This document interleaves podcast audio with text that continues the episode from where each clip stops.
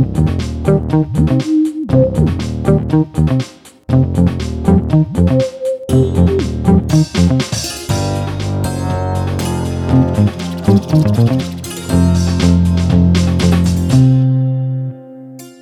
что ж, всем привет, дорогие друзья. Это подкаст Soundstream «Дневники Лоры Пауны». Меня зовут Митя. Меня зовут Маша. И мы вместе рассказываем вам удивительные истории из мира криминала. Да, выбираем самые интересные, самые одиозные, необычные, скандальные, громкие и пытаемся разобраться, почему убийцы и маньяки делают то, что они делают. И как они дошли до жизни такой. Вот э, сегодня, Маша, я хотел поговорить с тобой о такой несколько даже благородной профессии криминального мира, об аферистах. Почему она благородная? Ну как? Э, вот я, например, на днях пересмотрел «11 друзей Оушена» тех же самых, да, и вспоминаю вообще все вот эти вот фильмы, да, там, про грабителей, да, про обманщиков, про тех, кто э, изымает материальные ценности у людей э, нечестным путем. Но это, знаешь, такое вот, это немножко стильно, это немножко круто, когда человек может тебя обмануть, по крайней мере, там, из мира искусства, из мира кино. Мы привыкли, что они такие джентльмены, ну, то есть удачи. они благородные, потому что они чисты, условно, Да, да, фигурально. чистые Они- руки, в общем, Они только, просто э, совершают э, свои преступления, потому что они вот интеллектуально развиты, да, образованные, Да-да-да. обаятельные И вежливые. и вежливые. да, Вежливость, да. оружие вора, как говорил Леонов, насколько мы помним. Ну, есть, да, такой культ о Да. вот подобных личностей, да, в Ну, истории, вообще и в кино. По крайней мере, мне, как автору подкаста «Дневники Лоры Павловны», да, мне приятнее смотреть вот на таких людей, чем на психопатов, которые убивают людей. Нет, ну подожди, эти аферисты благородные, они же тоже могут быть психопатами, но они могут это очень тщательно скрывать. И вот, ты, Маша, так хорошо сказала, что мы так ненавязчиво, аккуратно и нативно подходим к нашей сегодняшней теме. Так, Ну-ну, ну-ну. да.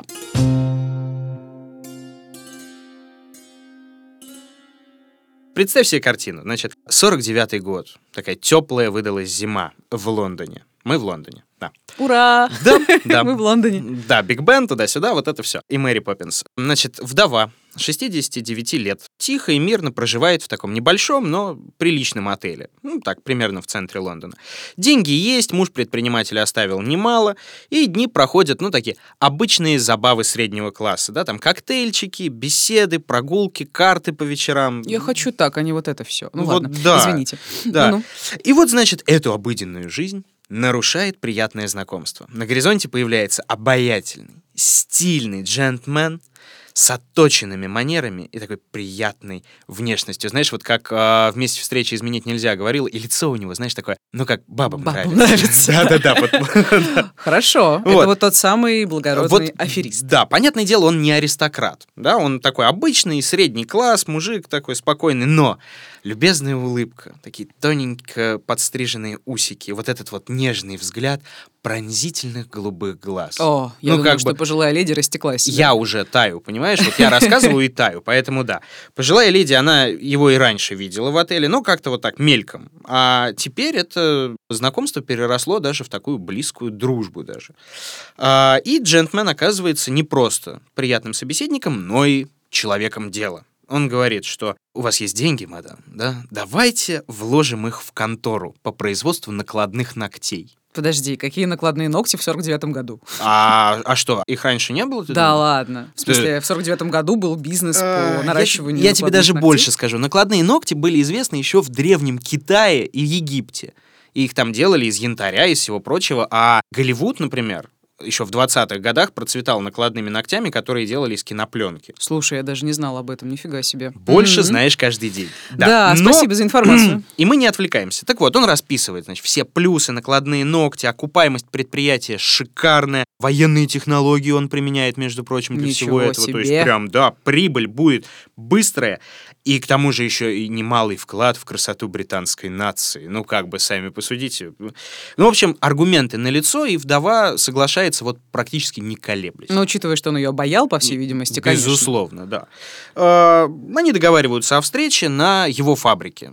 Он говорит, фабрика небольшая, он говорит, не смущайтесь, нужен только стартовый капитал на первых порах. Все остальное будет. Женщина приезжает по сказанному ей адресу, там такой небольшой флигелек, он ее встречает, заводит внутрь. Да, действительно, здание выглядит плоховато. Ну, вообще, это не производство, это сарай какой-то. Какие-то бочки Ну, стоят, такое. пу- пустое помещение. И вот она заходит, смотрит на это все, и дальше гремит выстрел. Да-да-да-дам. Джентльмен стирает свою вежливую улыбку с лица, срывает э, с умирающей женщины шубку, драгоценности. И, в общем, казалось бы, ничего удивительного, да, обычный грабеж.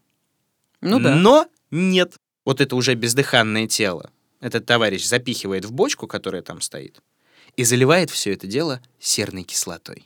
О боже. И С ты говоришь, что он такой благородный. Вот, вот, вот. Собственно, это и выделяет его среди других героев нашего подкаста. Это способ убийства, и это способ дальнейшего избавления от тела. М, Вот, ну, а, давай, рассказывай. Просто пока это выглядит, ну, не очень, скажем так, благородно засовывать тело. Это отвратительно, кислоту. если честно, да. Вот это и э, отделяет его и от эфиристов, о которых мы говорили, обычных. В общем, эту женщину несчастную, ее звали Олив Дюран Дикон, и ее убийство стало поворотным моментом в деле Джона Джорджа Хейга. Вот так зовут, да? так его героя? звали, да. Вот, собственно, о нем э, рассказывал известный британский криминальный журналист Джим Николсон. Вот он был очаровательным мужчиной, всегда прекрасно одетым, обходительным, с женщинами среднего возраста. Но он был злодеем, мастером обмана и всегда жадным до денег. Да, очень яркий образ. Да, Лондон, он стал известен под э, разными прозвищами, и самыми известными стали «Лондонский вампир» и, э, ну вот как тут сказать, э, «Acid Bath Murderer».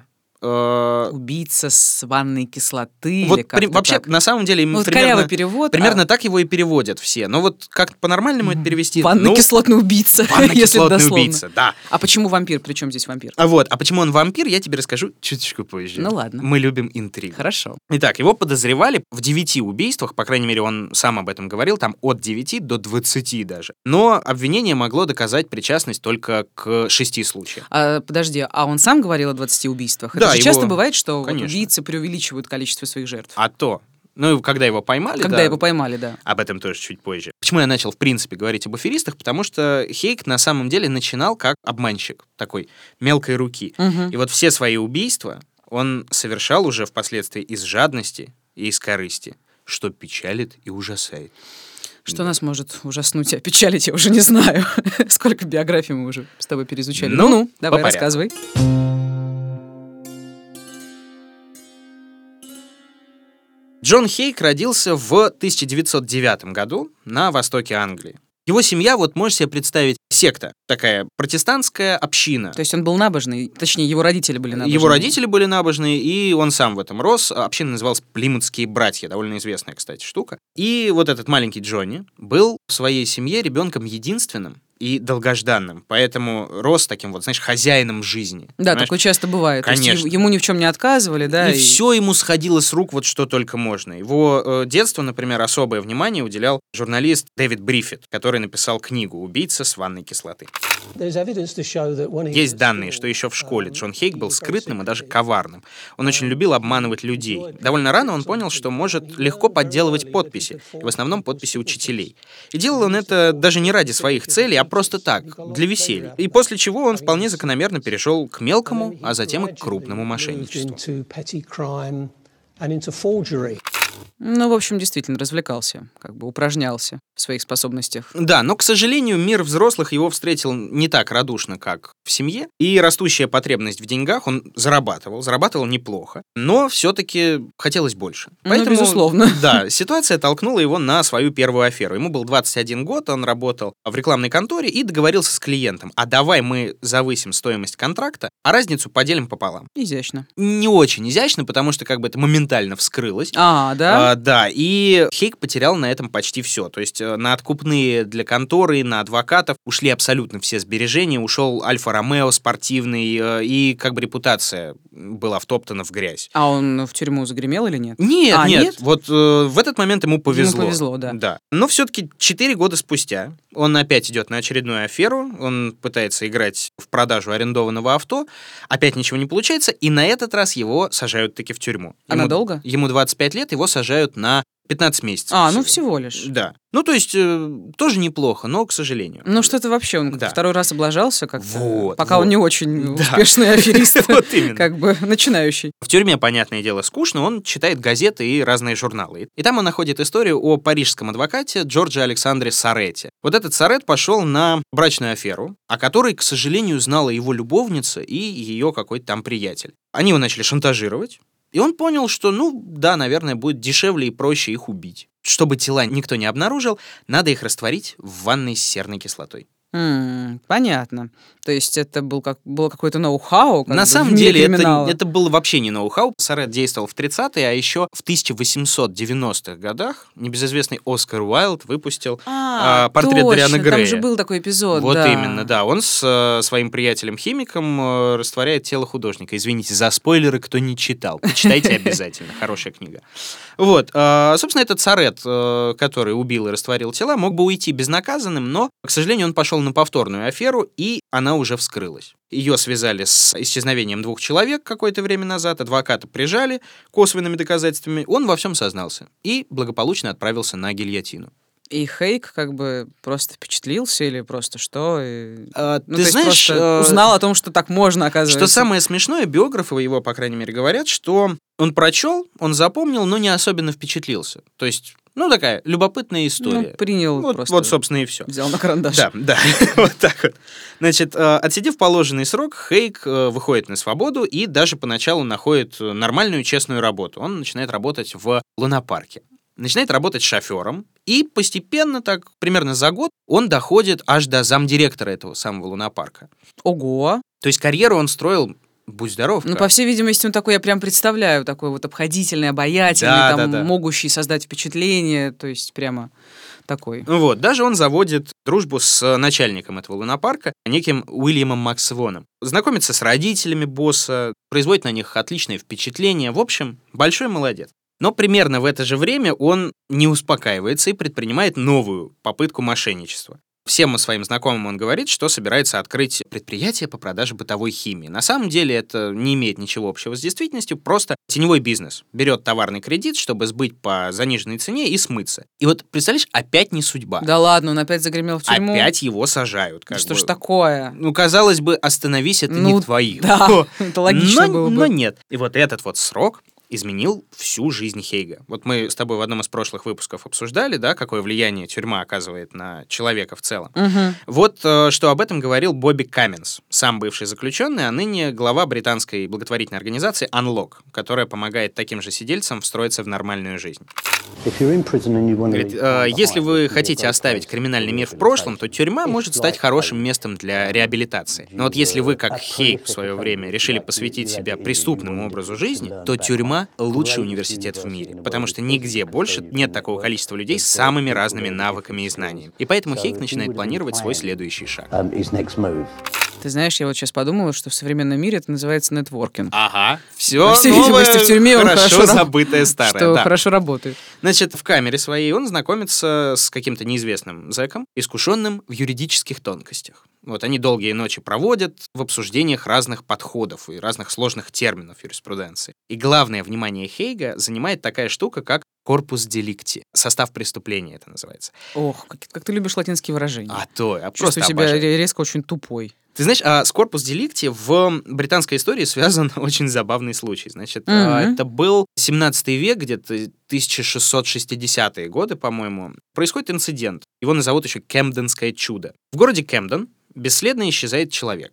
Было расследование, находят трех сомнительных личностей, которых обвиняют в убийстве этого самого человека и приговаривают к повешению. Проходит буквально пару лет, и внезапно тот самый убитый возвращается домой.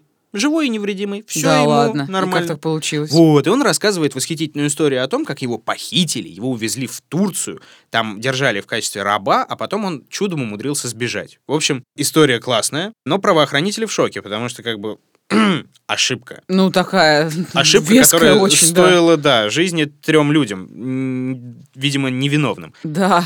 А, и с тех пор, и вплоть до сегодняшнего дня, британцы свято верят, что наличие тела является главным поводом для рассмотрения дела об убийстве. Кажется, я понимаю, почему Хейк заинтересовался в итоге серной кислотой. Да, он понимает, что вот это вот милое выражение да, «нет тела» нет дела. Да-да-да-да-да. И его можно понимать буквально. И тут он вот как раз вспоминает о том самом деле Сарета и об отличном способе по применению серной кислоты. М, Ну и как он вообще это все в жизни воплощает? Ну вот, э, как тебе сказать, Хейк э, не химик, мягко скажем. Мгм. Какие-то поверхностные знания у него есть, ну, как, видимо, и у всех нас. Но у него есть возможности, чтобы набраться опыта. Потому что в той же самой тюрьме, где он сидит, работает лудильная мастерская. И в своей работе заключенные используют серную кислоту в небольших количествах. Хейк начинает эту кислоту подворовывать, покупать у других заключенных и собирает в отдельную маленькую консервную баночку. А зачем? И- Нельзя же с собой из тюрьмы потом ее вынести. Нельзя. Нет. Когда он набирает достаточное количество, он ловит мышку. Маленькую такую тюрю- Ой, полевую мышку. Кажется, я знаю, о чем ты сейчас скажешь. Да, и к великому сожалению, он ее бросает в эту самую банку, а потом наблюдает, что с мышкой происходит. Ну и поразительный вывод. Банка кислоты разъедает э, мышь без остатка всего за полчасика. О, господи, всего полчаса. А это же, наверное, ужасно пахнет, да? Или как это вообще происходит? А то! Как То это вот выглядит процесс растворения тела? Оно жутко воняет. Это опасная история, потому что выделяется сернистый водород, оно шипит, оно все это греется. Ну и вообще, и в результате это все превращается, знаешь, в такую, как он это сам описывал, в овсяночку. Такую. Ох, Которая есть, типа, может как, течь. э, Студень такой, как Такой вот холодец, что-то наподобие, что-то в таком духе, да? Ну, э, но жидкий. Но Да, жидкий. Вот такой кисель. Ох. Вот. Он, кстати, одной мышкой не ограничивается. Он на протяжении всего срока исправно покупает грызунов у других заключенных и повторяет свои опыты. Слушай, я сейчас вспомнила зеленую милю. Помнишь, там была милая мышка? Да. А, видимо, заключенные заводили, да, мышей? Нет, они их просто да. ловили, потому что они знали, что странный Хейк покупает мышей. И А, то есть зачем. он действительно просил Да. их, чтобы они ловили мышей? Да, совершенно спокойно. Просто мое сентиментальное О. восприятие нарисовало мне картину, что вот у заключенных такая грустная жизнь, они заводят себе мышей, разговаривают с ними. И потом продают, да, в кислоту. Сентиментально. Печаль.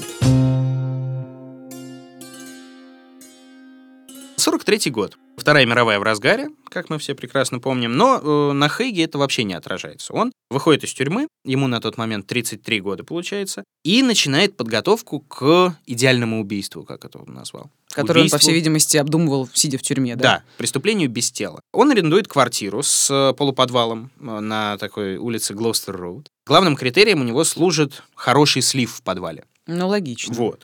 Туда он завозит большую военную бочку масляную, и вентиль внизу нее прикручен. Потом на протяжении двух лет он добывает достаточное количество кислоты. Слушай, а где он ее добывает? Это легально? Ты И будешь вообще долго сколько, смеяться, да? сколько литров нужно, чтобы растворить? Ну, это уже второй вопрос. Сколько литров нужно, чтобы растворить? Ну, ну мышка, да, маленькая, а человека... Серная кислота, это удивительно, она есть в свободной продаже. Ее можно понемножку покупать. Можно для промышленных целей, можно даже для личных целей. В общем, такая история. Чуть ли не в аптеках тогда ее продавали. То есть совершенно легально он ее покупает? Да, да. А по своим э, мышиным опытам он узнал, что для растворения тела нужно примерно сопоставимое количество кислоты на тело. Соответственно, в среднем человеческом теле где-то 80 литров или около того.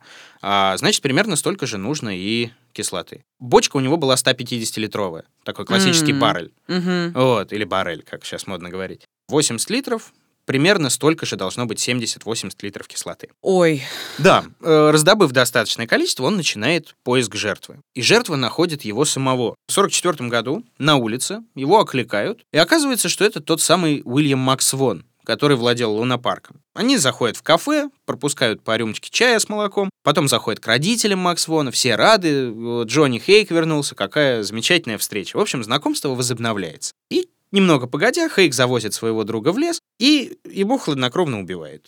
а почему он решает его убить? Это же был, было случайно, он его не искал.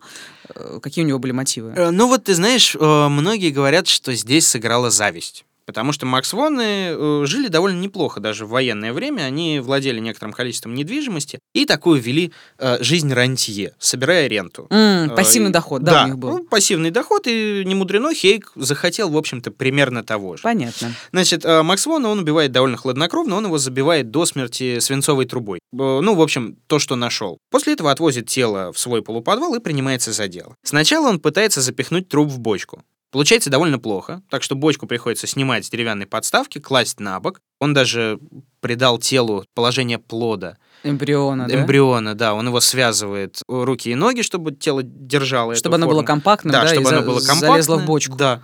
А, запихивает кое-как в бочку и начинает потихонечку носить черпаком кислоту в эту самую бочку. Залив первые несколько черпаков, он решает заглянуть в бочку, что там происходит. И тут ему в лицо бьют вот эти вот серные испарения. Ну, конечно, это же дико опасно Да. вообще-то. Вот он чуть тогда не задохнулся, жутко обжег себе нос, рот, слизистую в целом, выбегает на улицу и думает, что делать. Журналист Дэвид Бриффит, который о нем как раз написал книгу, он э, как раз рассказывал, что из соображений безопасности Хейк предпринят самые разные меры предосторожности.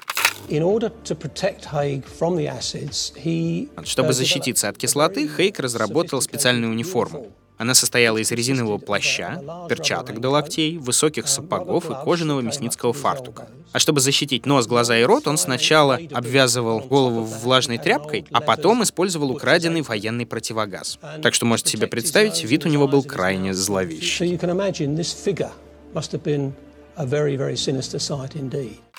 Да уж, очень хороший прям ки- киношный образ. Вот да, такой жуткий маньяк именно. Когда тело полностью скрылось под кислотой, он увидел, что бочка начала жутко нагреваться. Он испугался взрыва, выбежал, закрыл дверь на ключ и уехал. И не возвращался целых три дня. Слушай, а это было где-то в подвале? Я Да. немножко. То есть получается, что никто теоретически не мог почувствовать эти испарения, потому что тело было в подвале, бочка была в в, теории, подвале. да, да. А вот эти, э, вот, ну, как бы эта масса, она вытекала каким-то образом, да, вот через Пока слив? нет. Пока, нет, да? Она была только в бочке. Вот три дня спустя он приехал, открыл крышку, которой была накрыта бочка, и слегка ужаснулся, потому что вот эта огромная э, масса этого киселя жуткого, она не, не была похожа на то, что может вытечь через кран. Она типа немножко застыла. А, Как будто бы она даже застыла. О, господи. Да.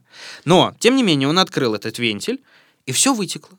М. Оно текло медленно, естественно, но оно вытекло. После этого он соскреб более твердые отложения со стенок и добавил еще немножко кислоты, и, наконец, растворилось абсолютно все. И вот это вот был его триумф. Он понял, что от тела реально можно избавиться с помощью серной кислоты насовсем. Ну да, главное име- иметь униформу и военный противогаз. И терпение. Слушай, а я не, я не помню, спрашивала я тебя или нет, сколько времени нужно, чтобы растворилось тело? То есть 2-3 дня или... Ну вот трех дней ему было достаточно. Мгм. Он э, примерно такой срок э, для себя впоследствии оставил. На пути к его богатству, он понял, стоят все-таки родители Макс Вона. А, кстати, что, как он объяснил исчезновение Максона? Да, он пришел к ним и сказал, вы знаете, сын ваш уехал в Шотландию, потому что он скрывается от мобилизации. Все-таки война идет, еще она, ну, уже так, на последних э, этапах, но И тем они не менее идет. поверили, несмотря на то, что это не сам сын им сказал. Но а- это же Джонни Хейк. А, такой ну, обаятельный, такой да. классный, такой добрый. Ну как он может врать? Ему охотно верят, а Хейк тем временем помогает несчастным старикам собирать ренту. Видимо, пока он ее собирает, кое-какие суммы прилипают к его рукам тоже. М, то есть какие-то махинации он проворачивает, да? ну, пока? хотя бы просто подворовывает у стариков. Ну, это, в общем, такое. Это мелочи. В июне 45 года Макс Воны как-то начинают интересоваться, а, Джонни, война как-то заканчивается, а где же наш сын, почему он не возвращается? Тут Хейк понимает, да, время настало.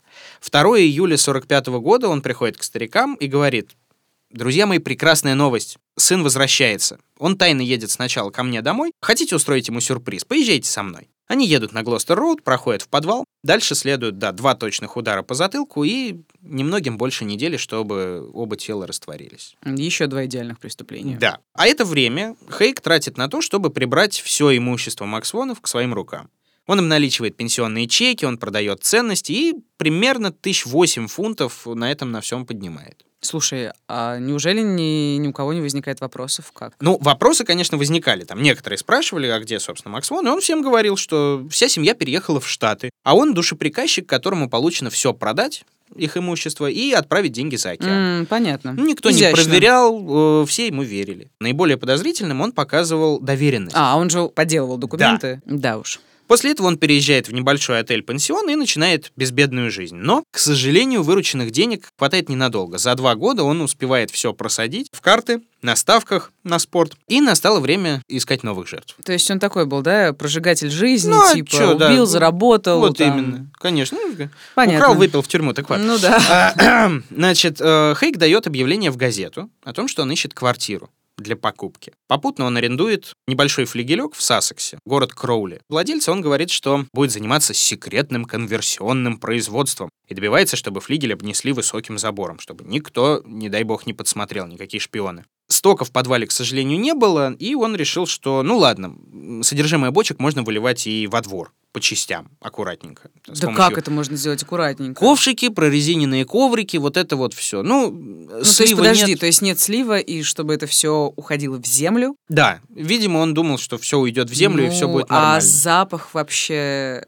ну, а что там, флигель в место. отдалении стоит, никто не ходит сбоку. Ну, в А, общем, ну, на что-то он рассчитывал, по крайней мере. Сам в это время он ходит как раз по объявлениям по продаже квартиры и подбирает жертв себе побогаче. Жертвы нашлись довольно шустро. Это были доктор Арчибальд Хендерсон и его жена Роза.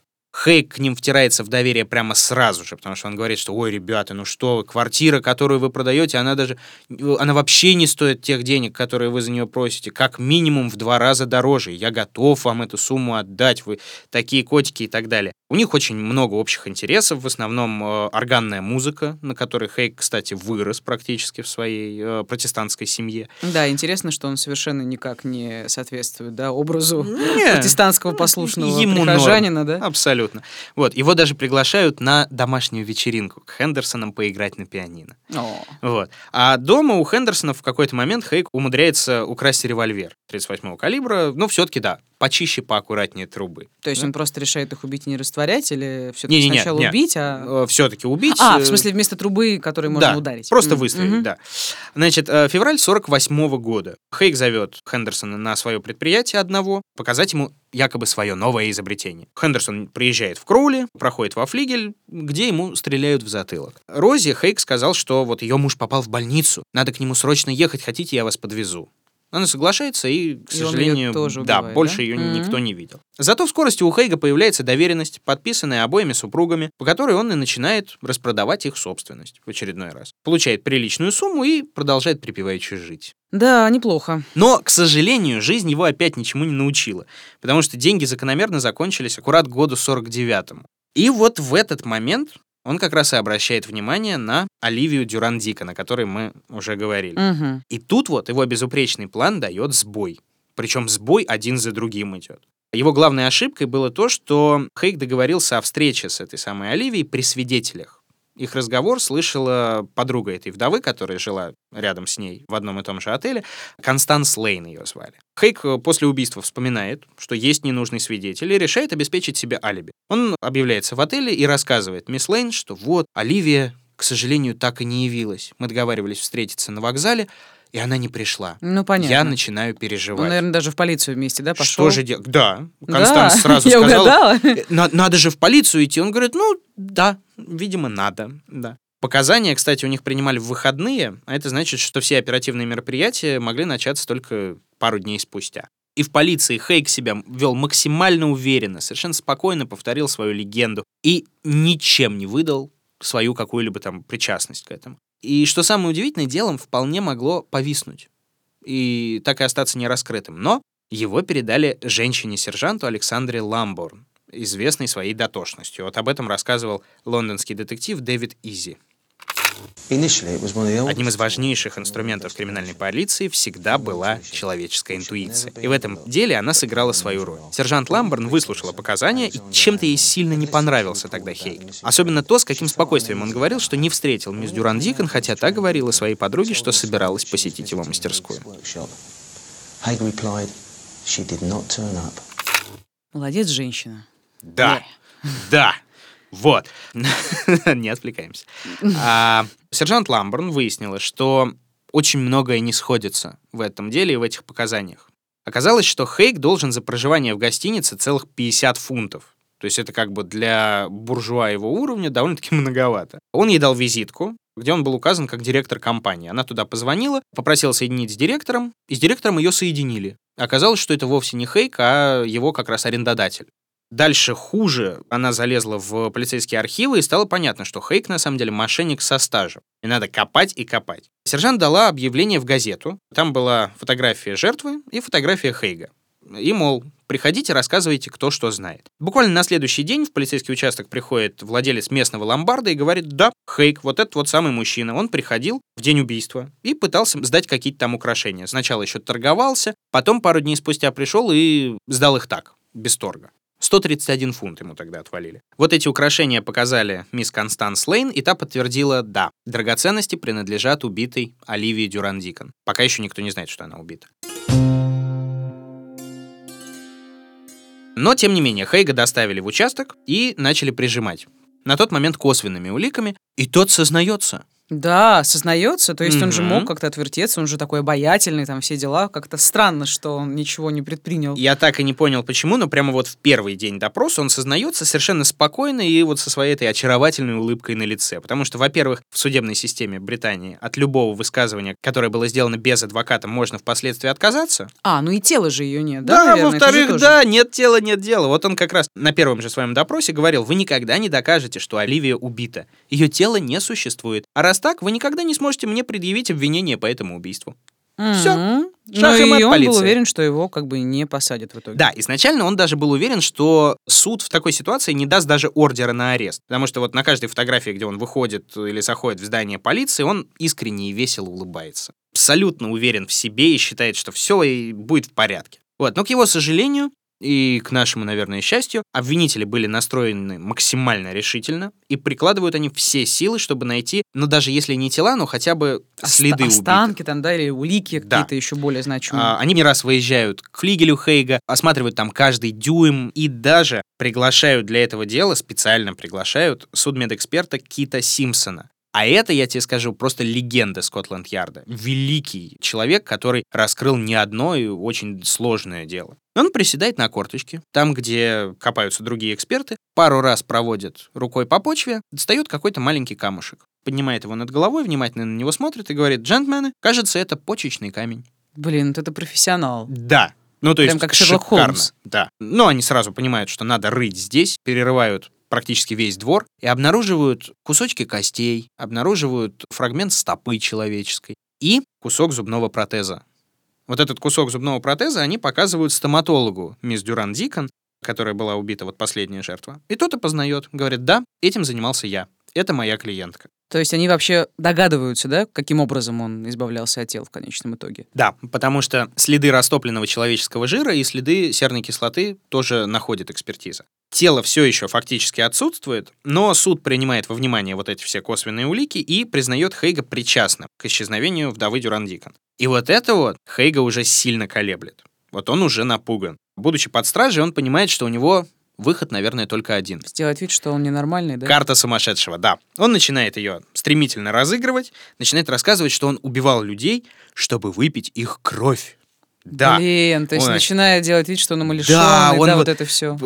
Столько было рассказов, что он видел странные сны в детстве, как деревья в лесу превращались в кресты, и, значит, Иисус протягивал ему чашу с кровью, говорил, пей, он не хотел, а его заставляли, что он в аварию попал в 44 году, и у него рот наполнился кровью, и вот тогда он почувствовал, ой, как это вкусно, и так далее. В общем, жесть. Он рассказывал все, что только мог, вот самую лютую дичь, чтобы его как можно скорее признали невменосом. Ну, а если бы его признали невменяемым, его бы отправили в психиатрическую клинику, и, Да. в общем, там было бы, наверное, не так ужасно, как в тюрьме. В Да, общем, он, он- на это надеялся. Он даже совершенно спокойно спрашивал у своих следователей на допросах, он говорил, слушайте, ребят, а есть э, шанс выйти из психушки? Мы говорили, мы не вправе это обсуждать. Он говорит, ну, если что, вы мне маякните. Да уж, да уж. И насколько это было убедительно вообще, его маскарад сумасшедшего. Э, Ну, как бы, я не знаю, насколько верил в него суд, но газеты, вот, по крайней мере, были просто в восторге. Ох, я представляю, Да. там заголовки. Вот они начали как раз трезвонить. Обаятельный кровопийца, лондонский вампир. Вот, кстати, да, О. тогда как раз и появилась вот эта его кличка лондонский Вампир, вампир. да. Да, о котором мы говорили в начале. Ну и, соответственно, да, убийца с ванной серной кислоты. Потому что он всем признался, да, что, ну, а кислоту, да, я использовал, ну, чтобы от тел избавляться. Ну, вот такой вот я. И даже в кинотеатрах пускали специальные пленки.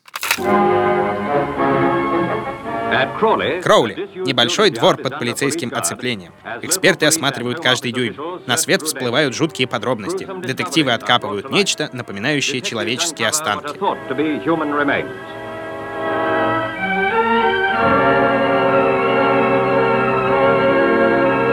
То есть, условно говоря, новости показывали в кино. Ну, как э, мы видим, да, в, в каких-то фильмах о старой эпохе, да, что перед фильмом всегда идет какая-то новостная сбойка, чтобы люди знали, а, я что даже не происходит. знала об этом. То есть... Конечно, да, там Да. последние новости с фронта, какие-то громкие истории, там из политики, из всего прочего, и в том числе вот такое вот тоже. Ну, в общем, и, драмати- Хей- Хейк был в тренде. и драматичная музыка вот эта вот классная, ух, Да. прям до сих пор. И Хейк сам вообще не чурается общения с прессой, он купается во внимании. Его все просто вот обожают его снимать, о нем писать, фотографии в каждой газете, в каждом выпуске. А изданию News of the World он даже делает роскошное предложение. Говорит, вы мне предоставляете лучших адвокатов, а я эксклюзивную автобиографию и отдаю ее вам. И историю своих преступлений. Он там даже обещает подробный рассказ аж о 20 жертвах. Слушай, а ты можешь мне объяснить, почему вот э, жертв было всего шестеро? Почему вообще а, убийцы склонны преувеличивать количество? За- зачем? Ну вот я не знаю, в, в случае Хейга, я думаю, он был готов газетчикам слить хоть 100, хоть тысячу убитых. Ради сенсации, ради того, чтобы его поддержали. Я не думаю, что... сложно поддерживать человека, который совершил там 100 убийств, Ну вот честно. да, но э, я не думаю, что у него было такое вот э, желание выпятить собственное эго, как было у одного из наших прошлых персонажей BTK. Мне кажется, здесь он скорее руководствовался корыстными побуждениями, чтобы М. ему помогли. Когда в очередной раз его заводили на слушание, даже кто-то из журналистов крикнул «Хейк, на что рассчитываешь?», а он улыбнулся и говорит «Ребят, максимум 10 лет принудительного лечения и последующая реабилитация. Скоро увидимся». Слушай, ну он так говорит, ну как бы понятно, что он не сумасшедший. Он как бы очень странно и неосмотрительно ведет себя. Ну вот да, но сложно сказать. На суде он старался. А вот все остальное время вел себя вот так. Ну, понятно. Такая история. К сожалению, этот прогноз Хейга не оправдался, ну, к сожалению, или к счастью. Присяжные совещались всего минут 15, после чего вынесли приговор. Смерть через повешение. И Хейг на этот раз отпускает вожжи, смиряется со своей участью и совершенно легко, спокойно проводит остаток своей жизни, не предаваясь унынию. Он шутит, предлагает своим тюремщикам, а можно казнь перенести там, ну, на годик, там, еще что-то. Ну, в общем, он такой, Да, он неплохо проводил время. легко относился к жизни. Абсолютно. Ему перед казнью предложили бренди по обычаю. Да? Последнее блюдо в Штатах. В Великобритании предлагают что-то выпить. Предложили бренди, он говорит, только принеси стаканчик побольше, старина. Ну, в общем, хохмил до последнего. Да. И, соответственно, 10 августа 1949 года Джон Джордж Хейк был повешен. Ему было 40 лет.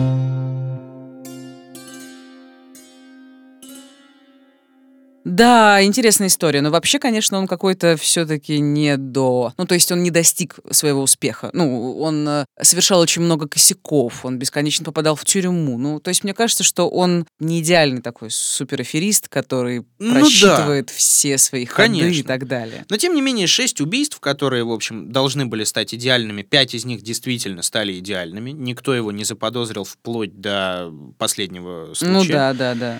И как бы жадность и корысть. И вот только неудачное стечение обстоятельств. М, Да, психологи, кстати, его анализировали, его портрет, выявили у него максимум параноидальное расстройство, такого легкое. В остальном он был абсолютно психически здоров. И как бы отмечали дружелюбие, отмечали радостность и полное безразличие и к убитым людям, и к самому факту убийства. Ну, ты знаешь, да, вот э, я тебя послушала, и такое ощущение, что он просто как бы развлекался. А дай-ка я растворю тело в серной кислоте. А дай-ка я вот отожму у этого там одну квартиру, другую квартиру. А вот перед смертью выпью бренди. Ну, как бы такое... Отлично. Ну, просто легко, Есть такое спокойно. русское словечко «повеса». Ну, Повеса, такой да. очень легкомысленный Именно. человек. Именно так. Ну и не знаю, может быть, было в нем, конечно, какое-то желание славы или еще чего-то. И, в общем, этой славы он добился. Вот этот вот флигель в Кроуле, где он э, растворил трех человек, получается, он до сих пор является объектом криминального туризма. А, как культ. Как это обычно происходит за рубежом. Ну вот да, что-то такое. Там небольшой такой опрятный музейчик. Очень мило там. Бочки стоят, костюм его висит с противогазом. Мгм, Жесть. Ну, нет, я понимаю людей, которые интересуются этой культурой. Это, конечно, так, ух, человек Вот. здесь растворил там какое-то Да-да-да. количество тел. Хочешь еще больше жесткаря такого легкого? Ну-ну. После казни собрали личную одежду Хейга, его волосы состриженные и отдали в музей мадам Тюссо. А, сделали восковую фигуру, Да, да? сделали восковую фигуру, она стояла в отдельной экспозиции «Комната ужасов» она называлась, э, несколько лет там простояла. А он вообще симпатичный, вот на твой взгляд? Мне он понравился, если честно. М. Очень много его фотографий, он действительно обаятельный мужчина. Ну, Да. понятно, да, это уже... Ну, я имею в виду, что есть такие, как бы, персонажи, которые не очень красивые внешне, но ведут себя Ну, просто да. харизматично, а он и, как бы, лицом вышел, да, и Да. Именно вел себя обаятельно. Да. Так что вот такая вот история. Это не считая многочисленных там телепостановок, радиопостановок, документалок. Очень много отсылок в песнях, например, и в видеоиграх. М, ну, это как обычно. Да. Ну, вообще, ты знаешь, у меня сложилось ощущение, что он был какой-то достаточно спокойный. Ну, то есть он не, Абсолютно. не истеричный, ну, то есть там, когда ты рассказывал, когда у него не получилось в первый раз, он не знал, насколько это опасно растворять тело, и он убежал, потому что почувствовал эти все испарения. Ну, убежал, убежал, вернулся, доделал. То есть Да, такой очень Нормально. вполне себе невозмутимый персонаж. Неприятность эту мы переживем. Да, хорошая история, да. Ну, конечно, Грустная, но что делать? А я напоминаю вам, что это был подкаст «Дневники Лоры Палны». Меня зовут Митя. Меня зовут Маша. И мы очень рады, что вы нас слушаете. Подписывайтесь на уведомления, чтобы слушать нас и впредь. И не пропускать новых выпусков. Слушайте наши новые выпуски, собственно говоря, в мобильном приложении SoundStream и на любых удобных вам площадках и платформах. Будьте осторожны. И будьте счастливы.